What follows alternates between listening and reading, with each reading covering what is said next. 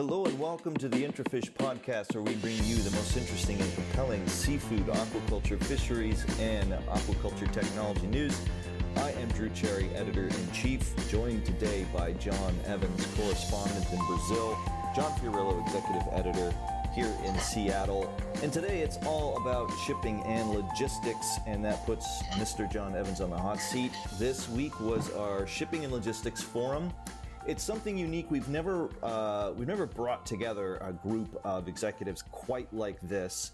But over the past two years, as many of our uh, readers and, and many in the industry have experienced, there has been um, just a, a flurry of disruptions, rising costs, difficulty securing space, um, on and on. The COVID pandemic has really upended the the trade flows, uh, as we've reported on many many times.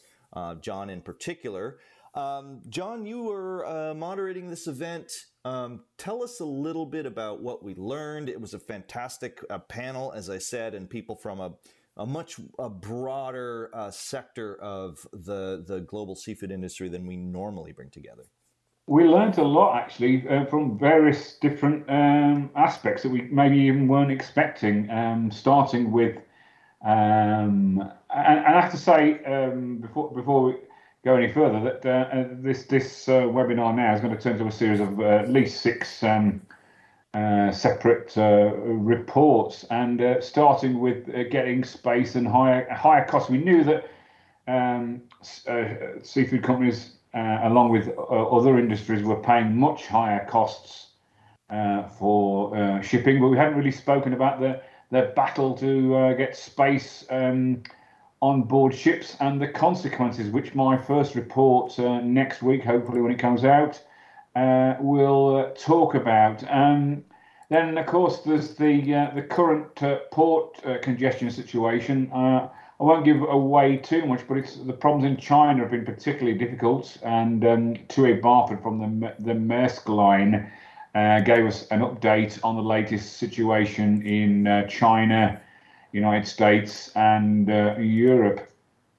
And then from a uh, an insurance point of view, Michael Lieber, uh, Lieberman from FOA uh, and Sun Corporation, he, he um, he talked about the uh, the problems in ports, which have uh, been costing companies from an insurance point of view, and sort of gave uh, the latest update on uh, insurance uh, costs that companies can prepare to pay uh, can be prepared to pay, and also look back at how we got to to where we are. Um, yeah, and, and also, I mean, the, the panelists talked about their ability to be able to be able to or not pass on cost to consumers, how difficult that is, and with you know uh, costs appearing out of the blue um, in some cases. Um, so yeah, that'll be an, another topic. And then uh, Tue Barford again will be giving his um, his uh, look gazing into his crystal ball to tell us when he thinks that the um, disruption uh, uh, uh, for the seafood industry and, and, the rest of the world will come to an end when, when things start to normalise.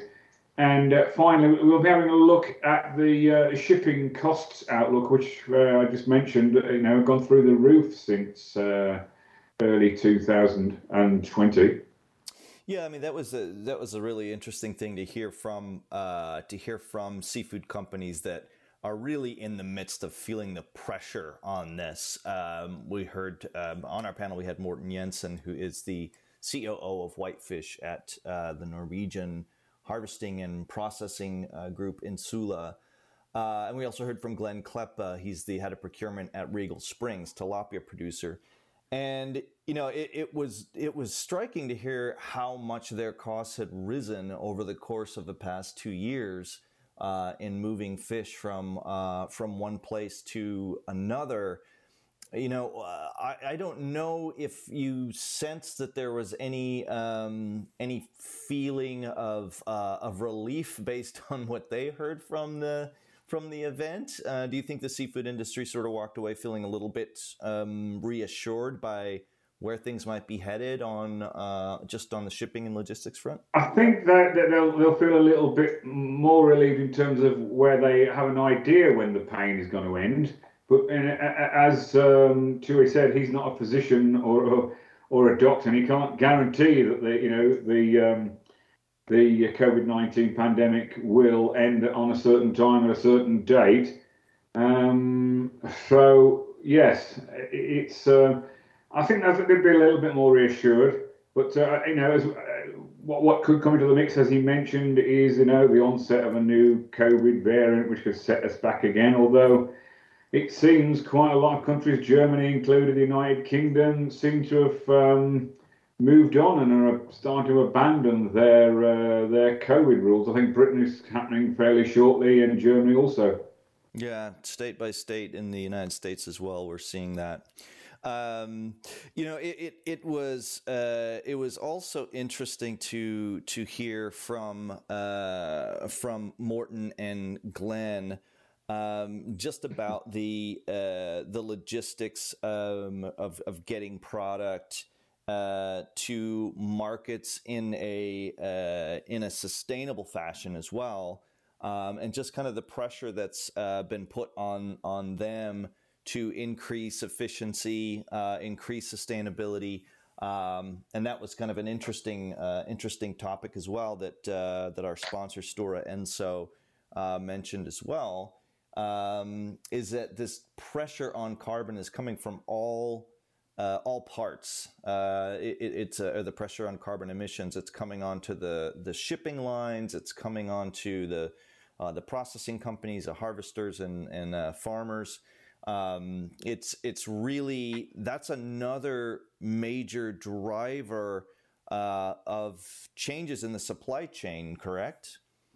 That's right, and uh, you know they, these higher prices are from the use of greener fuels, at least in the short to medium term, are expected to creep in. So that's another consideration for everybody, as you, mentioned, the um, shipping companies themselves and and the seafood uh, firms looking to export. So uh, as to Barford mentioned, if we want to be uh, kind to our children and grandchildren into the future, we'll have to take those um, kind of things into account, and that will mean higher costs, and someone will have to pay them. Right, right. One of the other things I thought was very interesting was uh, Tua mentioned uh, China uh, and that the COVID restrictions that we've seen kind of really uh, crack down uh, even even tighter in the beginning of the year. That it seems like China's zero tolerance policy. There was nothing in that discussion that indicated that we're we're going to see China back away from that. Um, and I know you're working on other stories, uh, John, about that uh, about China's place in the seafood reprocessing world. But one of the questions you asked that I thought was very interesting related to that was about uh, reshoring and um, reshoring meaning bringing your processing uh, operations back locally. And I thought Morten Jensen had some really good thoughts on that uh, in, in, terms of, of where that is heading. And he seemed to think full force that we're going to see more of that and that will trickle into companies themselves. You know, having uh, companies having hybrid um, uh, hybrid work situations. But what was your takeaway on on reshoring and how that might affect uh, trade flows? Well, it's interesting you should say that, Drew, because I'm just holding a copy of a, a book by uh, a gentleman we interviewed recently, Dennis Unkovich, who is a, a trade specialist. And one of the main themes of it is that the global supply supply chain is broken. And he says, for many reasons, the biggest casualty over the next five years will be China. Uh, some companies are already beginning the process of moving their supply chains out of China to other locations in Southeast Asia, India, and the Americas. Um, and those US companies, he's talking from the US standpoint, that are aggressively reacting to economic political pressures by reshoring their supply chains back to America are poised to be the most successful in the long run. So it'll be interesting to see um, if that happens uh, in the seafood sector. Yeah, it, it will be, and I think um, you know, I, I just think that the the shipping disruptions that we've seen obviously have made a lot of people think differently about their reliance on overseas processing, and and that goes beyond just China. Although China's been um, perhaps uh, you know the, the, been been the one that's most um, that's been most uh, eye opening for the industry since it remains the uh, largest reprocessor of seafood. But there's other other countries as well. Vietnam, where there's processing operations by some major companies, they've seen uh, disruptions from COVID. Um, so it, it, just seems to me that um, the the uh, the cargo availability, uh, the ESG pressures, all of these things seem to be pointing in the direction of companies at least bringing some of their uh, processing activities uh, a little bit closer to home. Yeah, I mean, uh, one of the problems, um, with all due respect to them, uh, uh, smaller countries in in Asia, let's say uh, Vietnam and Indonesia, is from a sort of um, cargo shipping point of view, is that. Um, most long haul routes pass through China, so that has been affected. They, they, they, they're on the route. It's not like the, you'll go from uh, for example, Los Angeles to Indonesia direct, there will be stop off points on the way on China. And then, um, you know, vessels have been caught up in congestion at ports before they can move on to the next place, which is, you know, Vietnam or China or, or wherever. So that's another thing playing into the mix. Right. Yeah.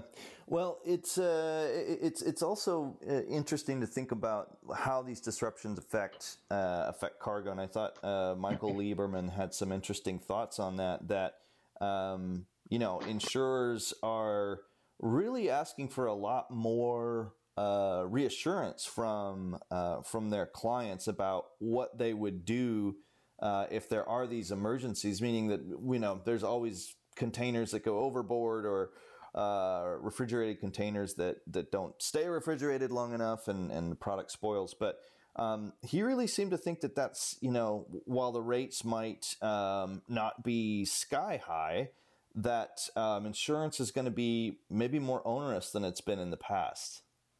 Yeah, I think he's saying, yeah, from the point of view of uh, uh, uh, when you say onerous, I think it's more about what the, the company needs to do to uh, satisfy uh, the insurer or the underwriters that they they are doing everything. I mean, he did mention um, all kinds of events that can happen, including, as you said, fires on board and uh, and other events. I think we've seen. I can't remember which region of the world it is, but we've seen today. Uh, a ship um, carrying a load of uh, supercars, Lamborghinis, and Porsches on fire without a crew. So um, it, it's just kind of uh, illustrates uh, the kind of events that, that can uh, that can happen that can push up rates. Right.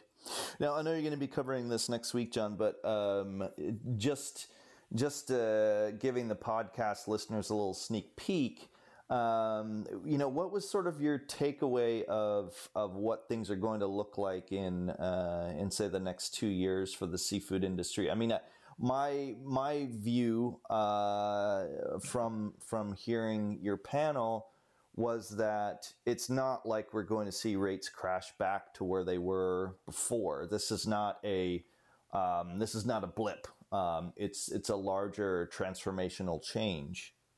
Yeah, well, that's certainly what the uh, the shipping sector is uh, hoping for. Because for ten years or so before the pandemic, they, they were suffering from really low rates, and of course they've had bumper financial figures uh, in the last uh, two years, so in, particularly in the, in the last year.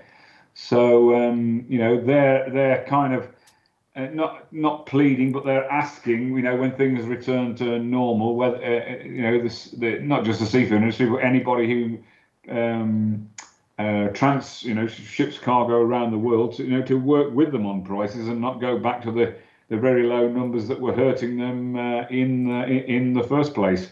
Yeah, there there did seem to be a, a kind of a, an attempt to reach across the aisle by by both sides on the, the seafood shipping side and the and the Maersk Line side, but uh, you know they were on camera, so who knows? As soon as soon as the, the panel was over, I'm sure they went back to their desks and started, you know, um, drawing some hard lines on those rates. But um, but at any at any rate, I you know I think that um, what what was raised uh, by Tuva Barfod and uh, and all the panelists really um, that that as you said is kind of a, a, a, a structural shift is going to be ESG and sustainability, and uh, there is no way for shipping lines to change fuels and for um, for the industry to go through these radical uh, changes toward a more uh, toward a more um, uh, uh toward a more sustainable, uh, lower carbon footprint um,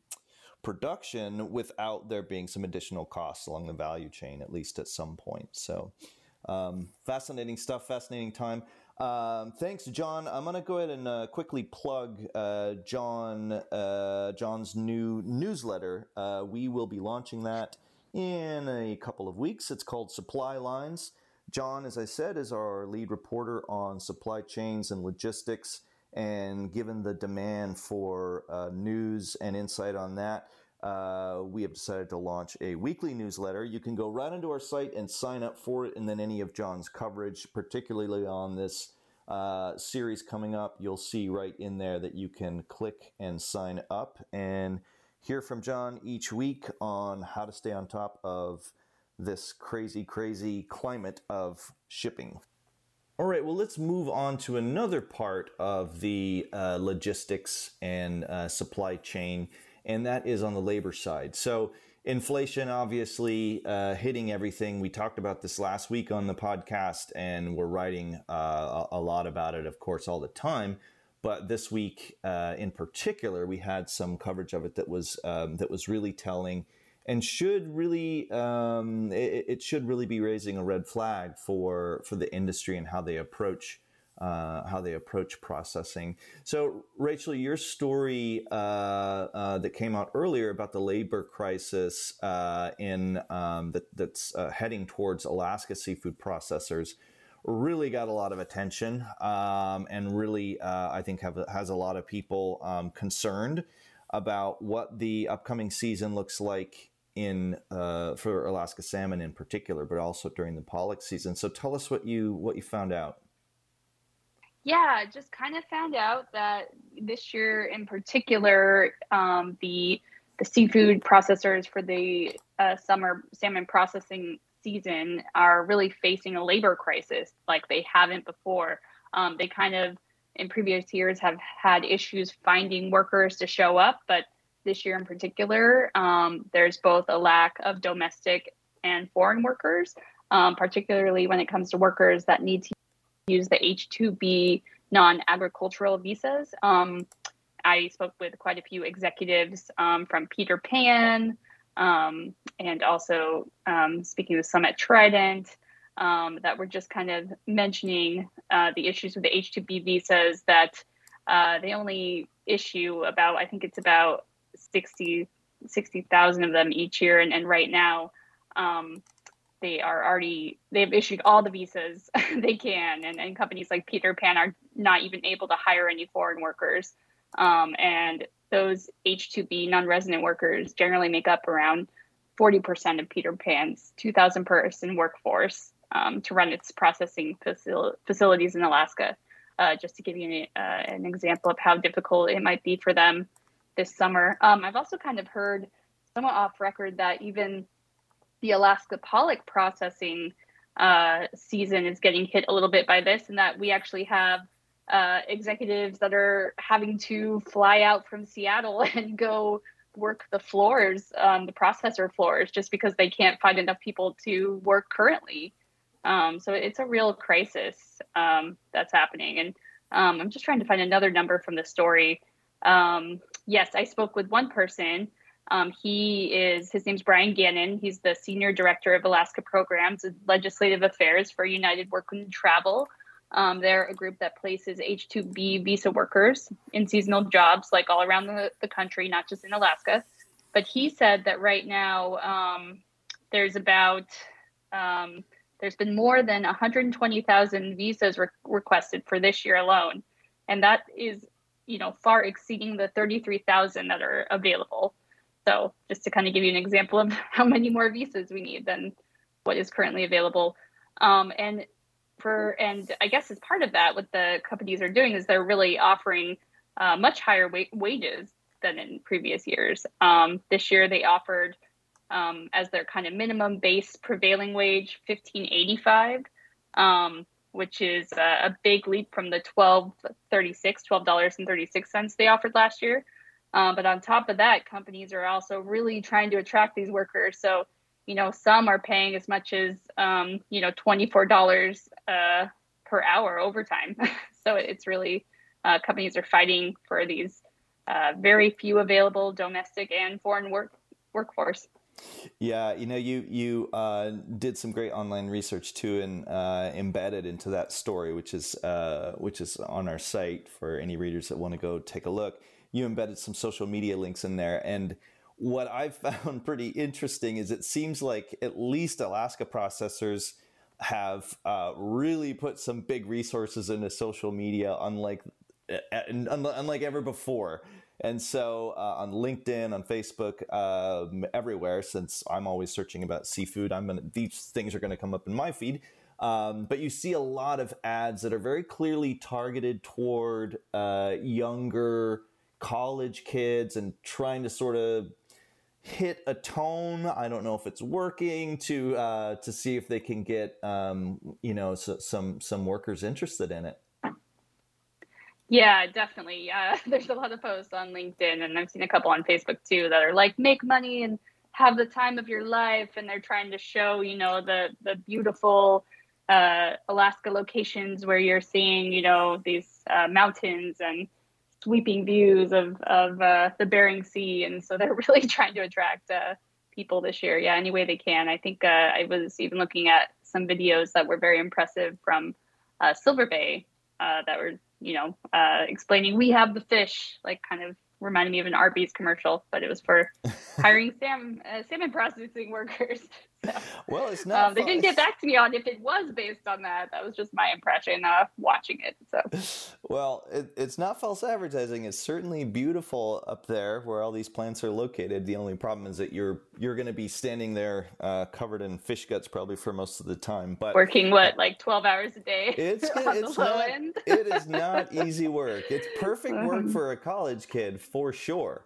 Um, you know, but that's not, uh, unfortunately, that's been the problem for years and years is getting residents, either Alaska residents or, or um, just North America residents, um, full stop, to to take these jobs. Um, and uh, and so it's it's the reliance has been so heavily on non-residents for for decades, really. Um, but but in particular, uh, it's been uh, even even more intense in the in the past couple of uh, couple of decades. And I don't know that it's going to change with just a social media campaign, but it does it does give me a sense that in this climate of um, of wage inflation and in the fierce competition for for workers right now that seafood companies are, are going to have to, to pick up their recruiting uh, tactics and think of new ways to go out and find workers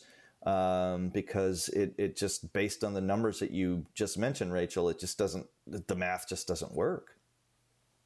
Yeah exactly. Um, i think john fiorillo and i we were talking about this but um, uh, that some uh, processors are even looking at automation you know like if this is just going to be an annual thing and it's getting worse and worse, how you have less people that actually have to work in the plant. Um, so that's probably something that we'll look more into um, moving forward because that solution honestly even seems more likely than um, seafood processors potentially getting you know um, other types of visas uh, from what i've learned that's a pretty political process and uh, you have a lot of bigger industries that want those same visas you know um, any ag- agricultural visa in the U.S., you're starting to go go against some uh, big lobbyists there. So I don't know uh, how possible that would be. Right, true. You're fighting against the the Tysons and the ConAgras and you know the the mm. those and the Cargills, the big big big companies um, to get those workers, and that's probably not a fight that the seafood industry uh, is going to win uh, with with their lobbyists when it comes head to head. It's just not uh, not as important as some of those uh, some of those Midwest states um, and and the constituents there. It it the, the story is is uh, it ties in great to what John Evans was just talking about too. Of you know the the move towards towards uh, reshoring, towards bringing processing back domestically. In the U.S., there's a lot of domestic processing um, in in uh, Alaska, of course. Um, but the the challenge, as you just mentioned, is is this are the rising costs, and if indeed companies start moving their processing back to uh, or away from countries like China and, and other Southeast Asian countries, for example, um, then then that is going to to lead to a, a, whole new level of automation. So as you said, Rachel, we'll look more into that, and I I think that's coming far far quicker than uh, than the industry even even knows. When you look outside of the the sector at some of the other uh, other industries and what they're uh, what they're doing either in the ag sector or other manufacturing sectors. So. In the meantime, I guess companies are just going to be scrambling quite a bit to find workers for the upcoming Alaska season and Alaska salmon season and that's a really big problem, correct? Because uh, of the the projected Bristol Bay sockeye salmon return, which is expected to be massive. Yeah, it's going to be a, another record year for um, Bristol Bay this year. I'm just looking at what that um, what that forecast is. Um, so Bristol Bay in general accounts for more than half of the world's sockeye harvest. Um, so it's a huge harvest every year. Um, and this year, it actually is projecting up, uh, yeah, 75.27 million run of sockeye with um, around 60 million fish that um, could be harvested. And that is a harvest size that's 75% greater than uh, the 10 year average harvest, which is about 34 million. So it's, it's a really big year for sockeye. It's sockeye, uh, fishing and and they'll probably encounter some of the issues they did last year um you know where they did have to kind of or maybe that was the year before where they had to limit days yeah. um that people were fishing because the processors just couldn't catch up and there is potential we could see that this year yeah well it's it's going to be another interesting season and then on on the other side of that we have uh you know, it's expected that we'll have extremely high prices for sockeye, and especially during the fresh season, uh, given the prices of farm salmon, which are right now uh, sky high. Some of the the historical reaching historical records. So that tells you that salmon's going to be worth a lot. So it's going to be in the absolute interest of all these processors to get this fish processed as quickly as possible into the highest value formats, which are um, fresh and chilled and frozen fillets into the domestic market. So. Well, thanks, Rachel. We'll we'll wrap it up there. Uh, thank you, everyone, for joining us again. Please go to uh, intrafish.com, click on the menu, go to our newsletter sections, and sign up for uh, John Evans' uh, Supply Lines newsletter, where he will be talking about issues like this uh, shipping, logistics, cold storage, labor, it is uh, one of the primary drivers of cost for the industry, and we recognize that it's a major concern. And we've heard so much about, uh, I heard so much from our audience that they would like more, uh, more on this, and and uh, to for us to illuminate this more. So we're excited about that newsletter, and as well, we will be in Boston. It's less than a month away. Uh, which is hard to even imagine. It's going to be the first time in two years, at least, since most of us have been on the road. Um, to any trade shows anyway. So it's going to be a lot of fun. We will have our event there on March 14th. Uh, we will have our leadership breakfast. So we've already got some great speakers lined up, and uh, and we'll have uh, we'll have uh, uh, a nice socially distant, uh, vaccination required event. Um, and then Boston should be um, interesting. It should be interesting. So we'll be reporting from the show floor, John Fiorillo and I, and you can swing by our booth and say hello. Or if you have anything that you want to talk about, tips, ideas, thoughts, uh, of course, drop us a line editorial at intrafish.com or ping us on one of our social media channels. Thanks everyone for joining us, and we'll talk to you next week.